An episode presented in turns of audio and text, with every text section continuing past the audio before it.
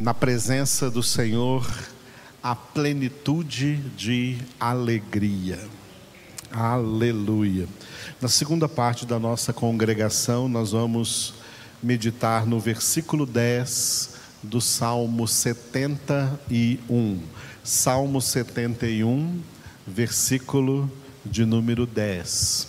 E nós vamos oferecer esta meditação e a oração que faremos logo ao final por todas as pessoas que têm sofrido com essa terrível enfermidade no mundo inteiro.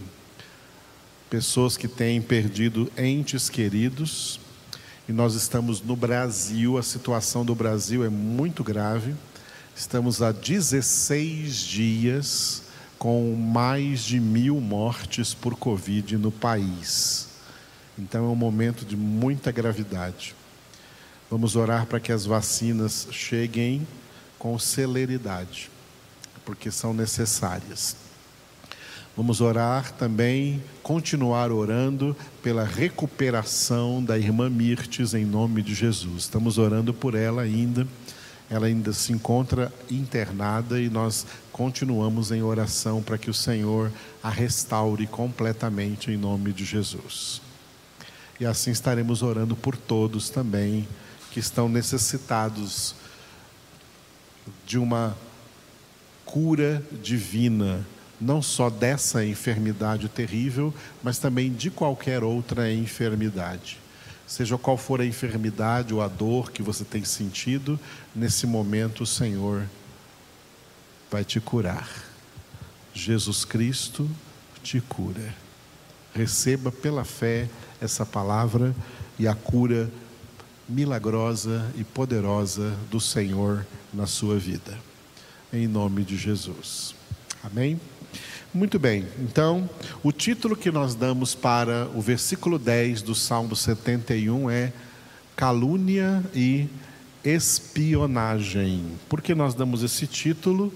Porque o salmista orou denunciando diante de Deus o que homens tinham feito ou estavam fazendo com ele.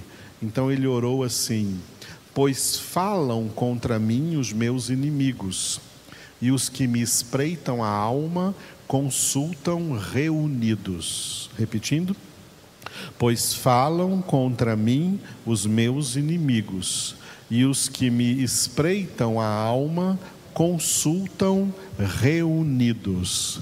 Esse versículo tem parte A e parte B. A parte A é sobre a calúnia, pois falam contra mim os meus inimigos. Repetindo, pois falam contra mim os meus inimigos. Bom, interpretando esse texto do Antigo Testamento à luz do Novo Testamento, nós, filhos de Deus, alcançados pela graça e pela grande salvação que nós não merecemos, mas recebemos em Cristo Jesus, a partir de tão grande graça, nós, da nossa parte, não consideramos homem algum nosso inimigo. Os nossos inimigos são espirituais. Satanás é o nosso inimigo. Os demônios, os anjos decaídos, são nossos inimigos. E é por isso que Paulo escreveu em Efésios capítulo 6 que hoje a nossa luta não é contra nenhum homem de carne e sangue, não é contra as pessoas, não é contra os seres humanos. A nossa luta é contra os principados e potestades do mal, contra os espíritos malignos neste mundo tenebroso. A nossa luta é espiritual. É importante dizer isso porque tem muitos crentes que ainda caem na tentação de ficar aí lutando contra homens, pensando que a sua luta é contra pessoas. Não temos nenhuma luta contra os homens. A nossa luta é no campo espiritual. E para essa luta, Deus já nos deu todas as armas de vitória. Assim sendo, nós não consideramos nenhum homem no mundo, por pior que ele seja, por pecador que ele seja, não consideramos nenhum homem no mundo nossos, nosso inimigo. O nosso ministério em relação a todos os homens do mundo é ser testemunhas de Jesus para eles. Por isso, Jesus disse em Atos 1,8: Sereis minhas testemunhas. E dentro desse testemunho, o nosso ministério é duplo: é falar com esses homens acerca de Jesus. Por isso, Jesus disse: pregai o evangelho a toda criatura. E também orar em favor, nunca contra. Não oramos contra ninguém quem ora contra outros seres humanos, pedindo alguma coisa má para outros seres humanos, pedindo que Deus pese a mão contra alguém, essas pessoas elas não são de Deus. Tá? Hoje nós oramos em favor de todos os homens. É o mandamento que nós temos em 1 Timóteo, capítulo 2, versículo 1. Oramos em favor de todos os homens sejam eles quem forem, e façam o que façam. Não importam os seus pecados, nós oramos em favor de todos os homens. Porque nós não podemos mais considerar homem algum nosso inimigo. Mas nós teremos muitos homens que nos considerarão seus inimigos. Por quê? Por causa do Senhor.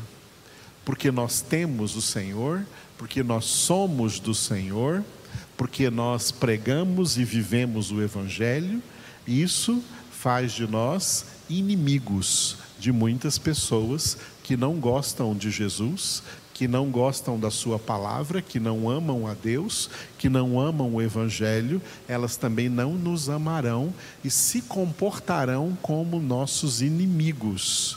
E dentre esse comportamento, muitos deles nos caluniarão, inventarão coisas ruins sobre nós, tentando denegrir a nossa imagem, denegrir a imagem de crentes, de igrejas evangélicas, de pastores e assim por diante, tudo porque são ímpios, não são convertidos. A nossa resposta diante dessa atitude deles é o que Paulo ensinou em Romanos 12: nós não pagamos a ninguém o mal com o mal, pagamos o mal com o bem. Nós queremos bem a eles, nós os abençoamos. E como Jesus disse, referindo-se então a esse tipo de inimigos que nos veem como inimigos, Jesus disse: Amai os vossos inimigos, fazei o bem aos que vos odeiam, orai pelos que vos perseguem. E acerca de pessoas que nos caluniam, o que Jesus disse ficou escrito em Mateus, capítulo 5, versículo 11: Benditos sois quando por minha causa vos injuriarem e vos perseguirem e mentindo disserem todo mal contra vós. Repetindo: Benditos sois quando por minha causa vos injuriarem e vos perseguirem e mentindo disserem todo mal contra vós.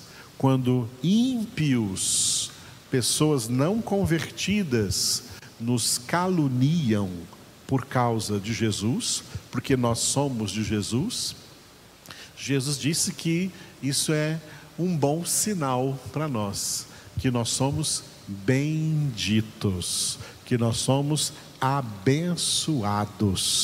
Nós estamos aí dentro dos que são abençoados pelo Senhor. Pessoas abençoadas por Deus naturalmente serão amaldiçoadas pelo mundo. Mas essa maldição, como diz no livro dos Provérbios, é maldição sem causa. Maldição sem causa não se cumpre. É como Balaão no Antigo Testamento disse a Balaque: Como que eu vou amaldiçoar um povo que Deus abençoou? Quem é abençoado por Deus, não cabe maldição, não vale encantamento sobre a sua vida, não vale maldição alguma sobre a sua vida, porque em Cristo nós temos bênção sobre bênção. Aleluia. Louvado seja o Senhor. A parte B do versículo, então, é sobre espionagem. Né? Vamos ver. E os que me espreitam a alma consultam reunidos. Repetindo. E os que me espreitam a alma consultam reunidos. Espreitar é espionar, ficar de olho. Tem muita gente que não se aproxima de nós, mas fica de longe, olhando, tá? Fica de olho, esperando que a gente tropece. Enquanto a gente não tropeça, eles não falam nada. Mas se você der um tropeção, logo, logo vai ter um monte de gente falando, porque eles estão à espreita. Eles estão à espreita para ver se nós vamos cair para poder falar alguma coisa contra nós. É muito interessante como as pessoas não levam em conta nenhum testemunho positivo que nós damos.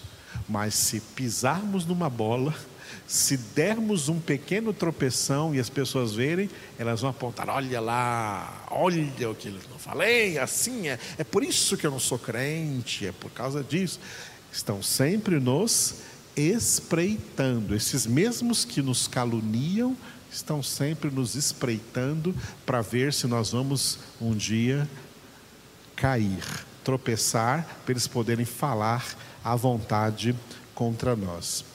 Sobre nos espreitar, espreitar, Paulo falou sobre pessoas que espreitam a nossa liberdade em Cristo Jesus. Gálatas capítulo 2, versículo 4.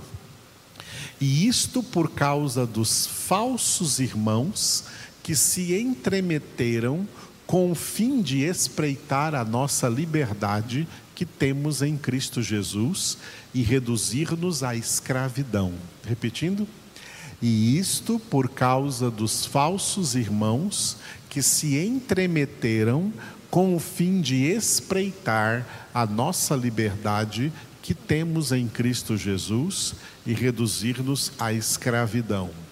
O apóstolo Paulo aprofunda essa espionagem, essa espreita denunciada pelo salmista no Salmo 71, versículo 10, porque no Salmo 71, 10, o salmista está se referindo a pessoas verdadeiramente ímpias que o estão espreitando.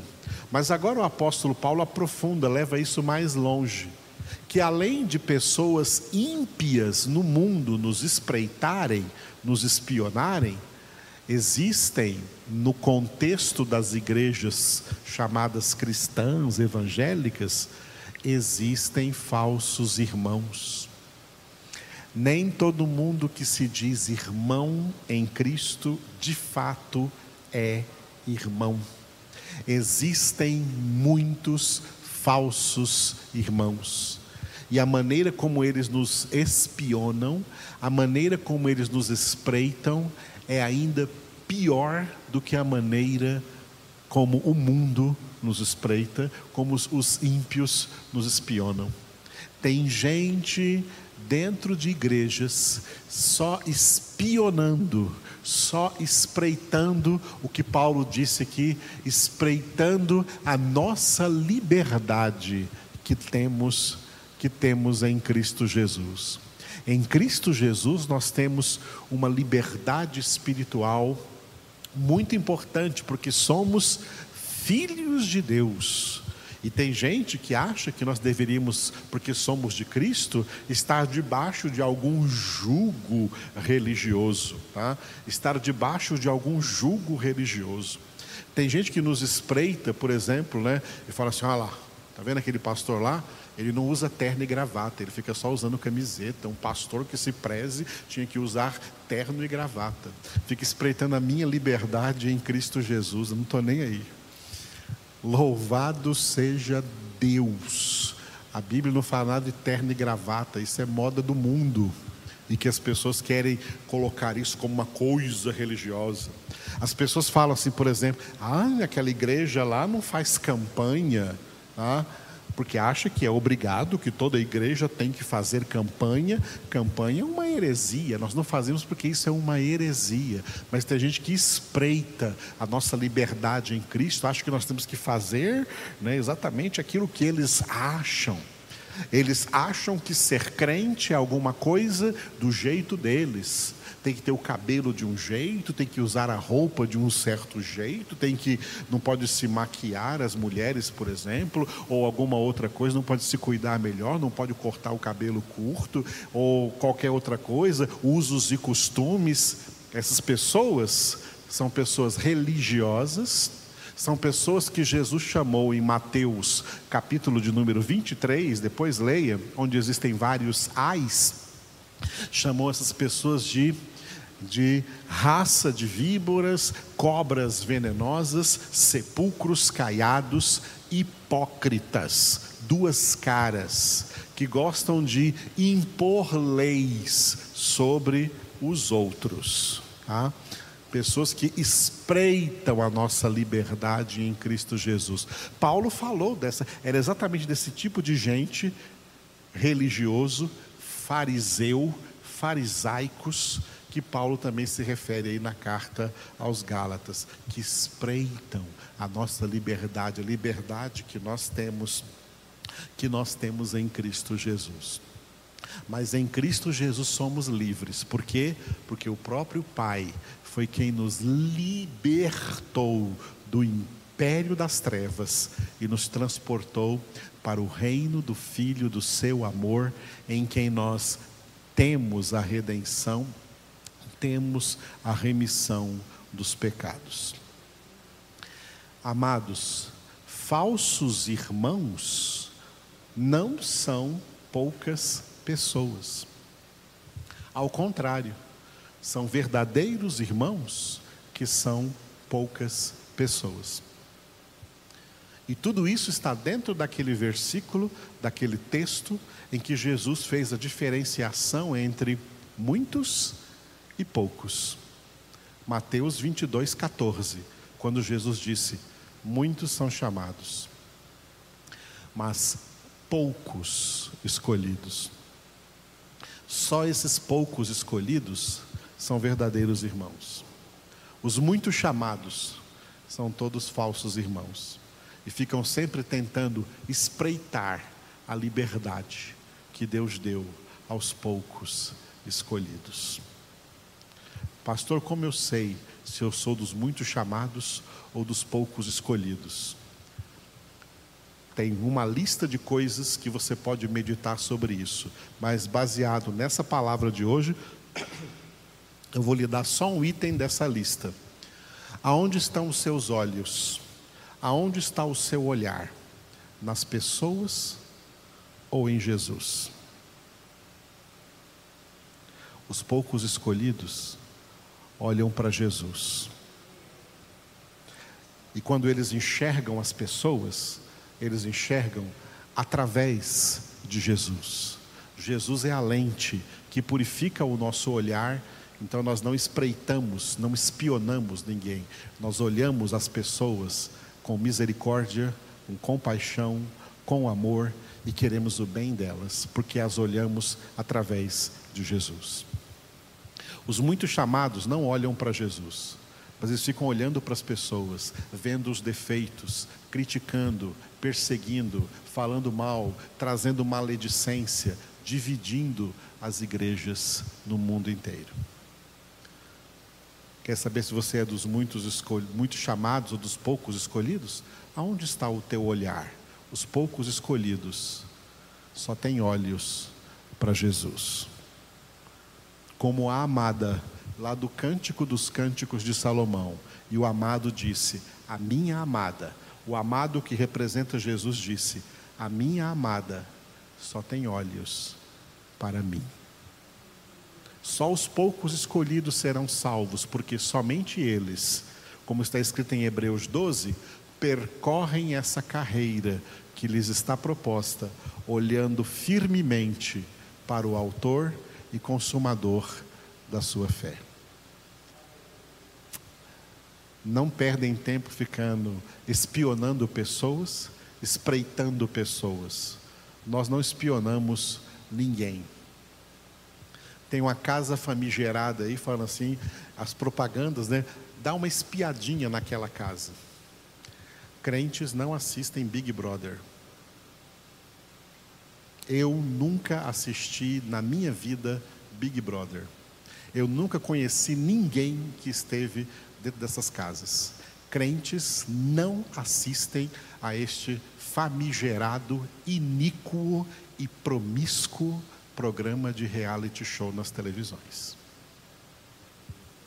Porque nós olhamos só para Jesus. E nessa casa não tem lugar para Jesus. Como no mundo quase não está havendo mais lugar para Jesus, só para multiplicação da iniquidade. Nós olhamos para Jesus. E olhar para Jesus é meditar na palavra de Deus de dia e de noite, como diz o Salmo número 1, e colocá-la em prática na nossa vida no dia a dia. Porque aquele que recebe essas palavras e as pratica tem a sua vida espiritual edificada sobre a rocha e ninguém derruba essas pessoas. Oremos então.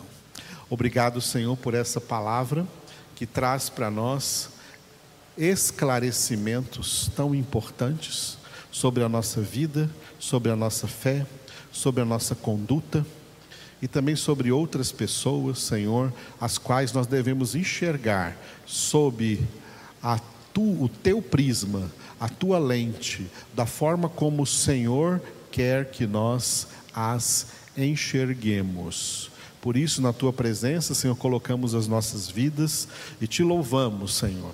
E aqueles que nos perseguem, não nos amam, nos caluniam por causa do Senhor, nós os perdoamos. E nós queremos orar por eles, Jesus, como o Senhor também orou da cruz do Calvário ao Pai dizendo: Pai, perdoa-os, porque não sabem o que fazem. Nós queremos amar todas as pessoas, independentemente de quem elas sejam, e por amor testemunhar a elas o Senhor, pregando o teu evangelho e orando em favor de todas elas. E nós oramos agora de uma maneira particular em favor de todas as pessoas que estão doentes no mundo inteiro pela Covid-19, em favor de todas as famílias que estão perdendo entes queridos, em favor das famílias brasileiras, Senhor. No Brasil, estamos há mais de 16 dias, Senhor, assistindo à morte de mais de mil pessoas por dia, Senhor. Tragédias diárias por causa dessa doença. Abençoa, Senhor, para que as vacinas cheguem com celeridade e a, a, a população seja imunizada. Cura, Senhor, aqueles que estão enfermos dessa enfermidade e também de outras. Nós continuamos também a orar pela nossa irmãzinha Mirtes, para que ela seja, Senhor, completamente restaurada e possa estar novamente conosco na tua presença, buscando a tua glória, a tua face, louvando o teu nome. Entregamos, Senhor, todos os teus filhos e filhas verdadeiros na tua presença, que eles possam permanecer sempre unidos ao Senhor, na intimidade, na comunhão do teu Espírito Santo, em nome de Jesus. Amém.